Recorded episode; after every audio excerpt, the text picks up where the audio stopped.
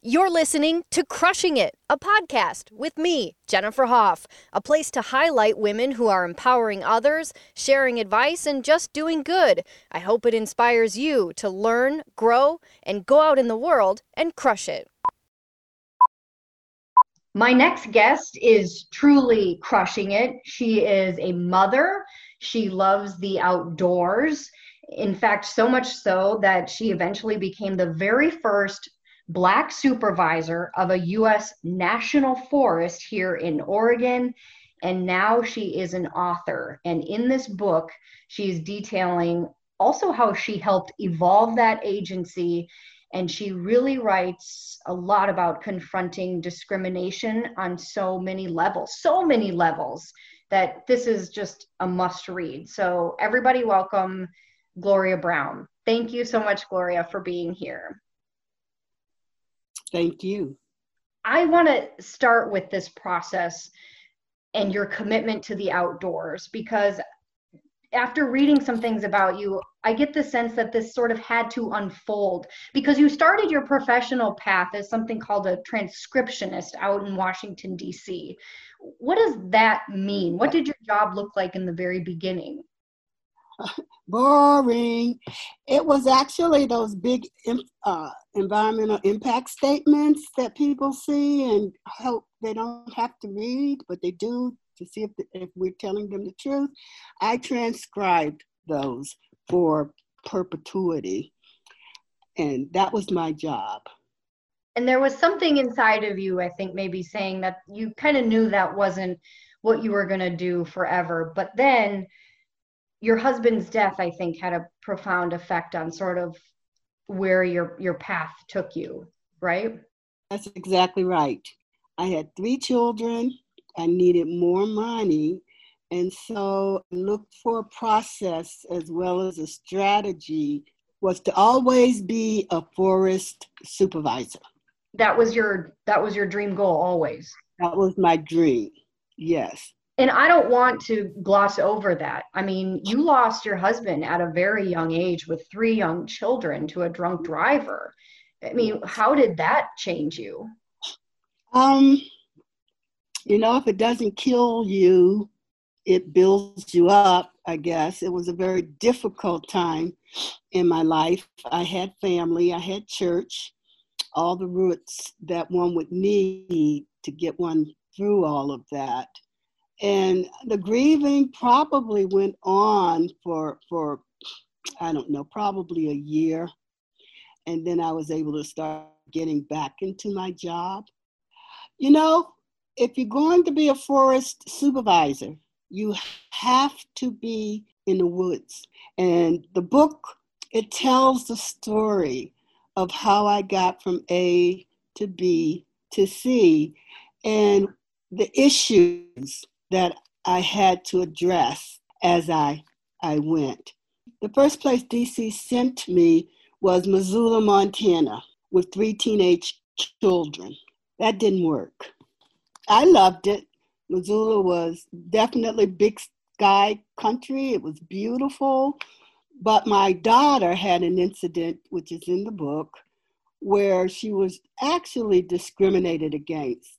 And it was actually in the Missoula paper and some of the irony in that though is you actually had visited Oregon before your time in Missoula, right? And you came here and said, "Oh, it's too white here. We can't be here either."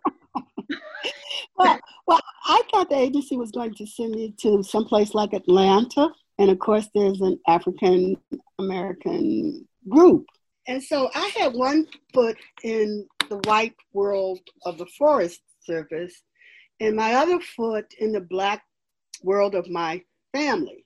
And so I was used to being the only black person in the room, unless I went down into the basement where the mailroom was. But my kids were not. They had not had that exposure. And if I had to do all over again, I don't think I would have taken them to Missoula, Montana.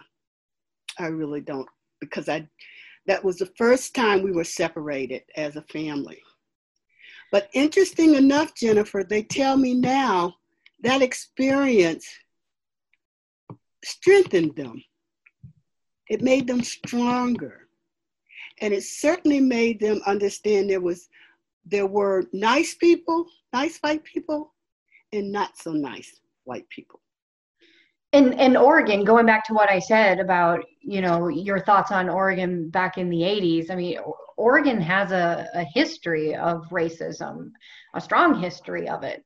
Yes. And eventually you made your way here. So 30, 40 years later, do you think Oregon has changed at all from back the first time you were here? Well, that's a good question. I think it's a pivotal moment.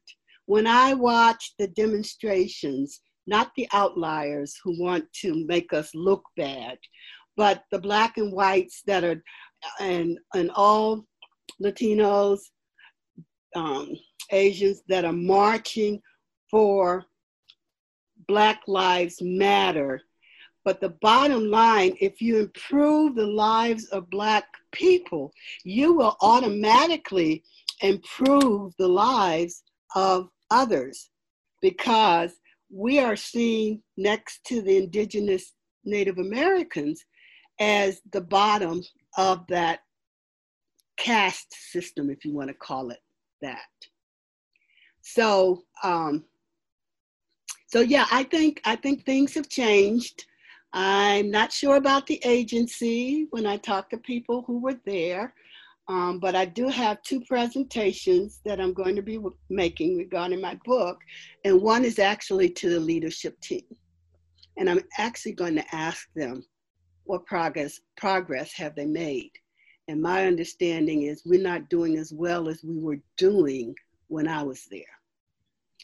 And well, so holding I, holding people accountable is is partly how I think we create change, right? Exactly. And, and let's get to the heart of your job. I mean, you oversaw the Siuslaw National Forest, right? The Siuslaw National Forest what did your job all entail? I mean, as an outdoors woman myself, like I'm just in awe of you right now because I think it sounds so neat. I know you had challenges, and I know there are certainly things that uh, everyone has to overcome. But overall, what what was your job? As the leader of the forest, it was under a thousand acres, and I was responsible for all the programs and activities that went on the national forest. And I did that through my employees. And so I had a wonderful group of specialists, uh, wildlife, um, fish, uh, archaeologist, uh, forester, and but everything I needed to be successful. And they had the same mindset as I did. I didn't have to go in there and say, oh, this is what we're going to do. It was more like, can we do this, boss? I'm like, we absolutely can. And we did. You're described as someone who is very funny, a good listener, and a good communicator. What what uh, qualities would you use to describe yourself? I can write. I do a very good job of writing, as you see in the book. But I also have the leadership skills that enable people to be all they can be. I respectfully go into the job. I use my skills to learn who people are by listening. So I I would say I was a a negotiator, a listener, well spoken, and funny. Where did the love from the outdoors come from though? Does that go back to childhood? Does it I mean where where does that come from? You know, Jennifer, miracles happen every day. Uh, when I finally realized that the Pacific Northwest was where I was supposed to be, once I walked through those old growth forests, it felt like I was in a cathedral I knew it was where I was supposed to end up. It was the only way I could leave my family and make new roots. And my new roots are here in the Pacific Northwest. I get it 100%. I wish I could take that feeling that I get in my bones when I'm on a hike or I'm in the middle of nowhere with nobody around and this space exists and I can just sit in it and be calm and take it in. It's, it's just it's a feeling unlike anything else and i'm the same. I never would have experienced it anywhere but here and i'm so thankful for that. As am i and i'll never leave. I still go in the forest. I still hike. I have friends that will allow me to go to some of the back places. I actually do wilderness still.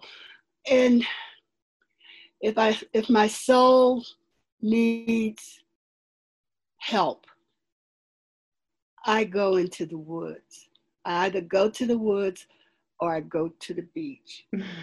but there is nothing like being in the middle of all these trees who are bigger than you, and then being able to look down and see all the, the life, the living life of, of, of the various plants, insects, uh, sword sword ferns, it, moss. It, I'm sorry. It, it's just I. Everyone should have my experience, as far as I'm concerned.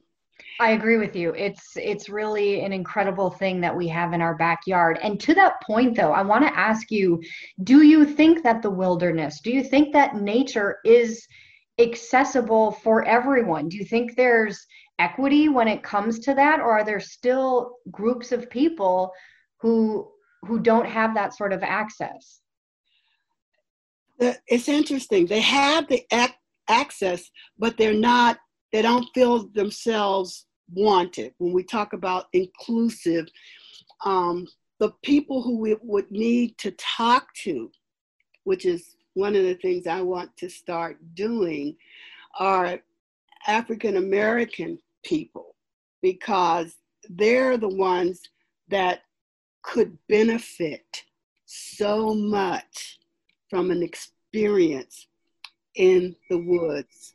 Now, it's not for everybody. I mean, you know, a lot of them from those 1890 schools want to be lawyers and doctors. I didn't want to be that. I, I, I wanted to walk on, on logs and, and sit by rivers and eat my lunch so, but there are some of me out there. I just know they are. And I have to figure out, we have to figure out how do we embrace the ones that would like to engage and benefit from their national forests. I think your role your leadership role and laying it out in a book is a really good start because it's not a cliche. Representation matters and being inclusive matters. And if people can see someone who looks like them in a role like yours, then you're already encouraging people to do that. And I think it's a pivotal moment in our history now that things that we didn't think would happen before will happen now because of the desperation that people have of knowing that that world is there and it's theirs. Mm. But you're really involved in that sort of diversity training because even when you were with the Forest Service, I read you were one of what 11 Black people out of thousands of employees and you had a pivotal role in diversity training too right yes i did it was mandatory training and when we talk about everything on the job was not easy imagine me in front of a bunch of white foresters and engineers who don't think women should actually be out there in the woods so listening to me was even more difficult for me. And that's why I always make sure they had a potluck because interesting how people get when they're eating food. Smart, smart lady. I like that. But where did you draw from? I mean, I would have been terrified. I mean, where does that come from? And what advice do you have for other women or women of color who find themselves in a situation like that where they've got to dig deep and stand up for themselves and for other women? I guess I would say if you have a goal and you have a strategy and you know you got to go by way of white men, one of the first thing, things you do is see if you can find a mentor because you cannot get from A to B to C by yourself. You can watch how they get from A to B to C, but you can't get there unless you have someone that is is backing you up someone who cares about your goals and objectives. And I had that in my boss, Tom Hamilton. And so you're saying a mentor doesn't necessarily have to be a woman within the same profession or industry, but somebody who supports you and trusts you and wants to guide you no matter what? Right. And it depends on the organization. You take it, I mean, if it's Intel, and there's women high up in Intel, then you find a way to ingratiate yourself to them and see if they would be your mentor. So it depends on the organization. And because this was a natural resource organization, uh, it was the men who made the difference. And that's wonderful to hear that. But the public land management, for the record, has been called out for being a white man's world. So it's wonderful that you found that support system, but as a whole, there was and is probably a lot of work to be done. Oh, absolutely. Absolutely. Uh, I think there may be, there may have been one, maybe two black forest supervisors in the South after, after I left, but I was the first one in the nation. I'm noticing that theme with a lot of these conversations I'm having with women is there's always sort of that extra next level, next step that women have to take. You have to prove it. You have to show it. It's it's just something something extra we've got to do in order to to let everybody know that we're we're going to do this and be successful. Always. Always. And I, I, I would just like to add that the Siuslaw was a broken forest when I got there and it ended up getting an international award before I left. So don't let them say you can't do it and watch out for the ones that give you a boat that's leaking. You don't want to go in a boat that's leaking unless you have what it takes to say, hey, this is not going to work. I am not going to fa- fail help me plug this boat up. Yeah. And ask women around you to help you plug it because more times than not, we've got some friends and family and a support group that uh, we either didn't know we had or we were too afraid to ask. And it's important to lean on those people sometimes.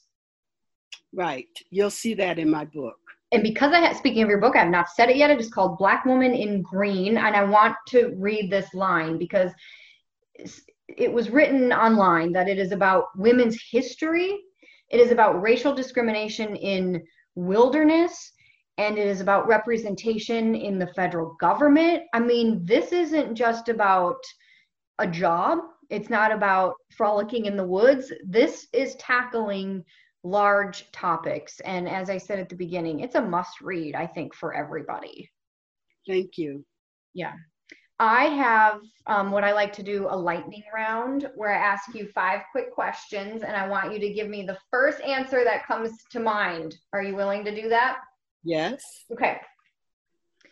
Real quick. Number one, what is the first thing that you do in a pressure filled situation? You, you get your mind and soul in the right place before you deal with it. Next. Number two, what is one word to describe yourself? Successful. Mm, I like that. Number three, name something that brings you complete joy. Walking through a forest with trees and animals and ferns and moss. Number four, what's your favorite food? Ice cream. Ice cream. Ooh, that tastes good the last couple days, huh? and is ice cream a food? Sure. Yeah, of course it is. My favorite. So.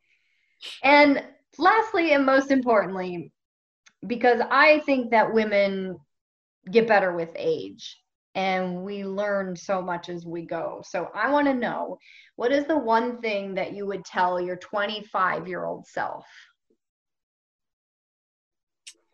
Gloria, there would be people who will say you can't do this. Do not listen to them because you can. Because you can. I like that a lot. I think that's a good place to end. Black Woman in Green is the book. Tell folks where they can find you if they're interested. It is on Amazon. Um, it's in a lot of the local bookstores here in um, Portland. And uh, you can always check in with my publisher at Oregon State University Press. Gloria, thank you so much for offering insight into uh, so many topics that are part of a national conversation right now, as well as just talking about your love of nature and the beauty that is just right in our backyard here. I really appreciate it. Thank you for asking me, Jennifer. Thanks, Gloria. Thanks for listening to Crushing It. If you're interested in Gloria's new book, you can find it on my Twitter and Facebook pages. Next week's final guest is here to have some fun. We could certainly use it. She's a local winemaker serving up something that doesn't just taste good, but it's easy on the ears, too. Until then, keep crushing it.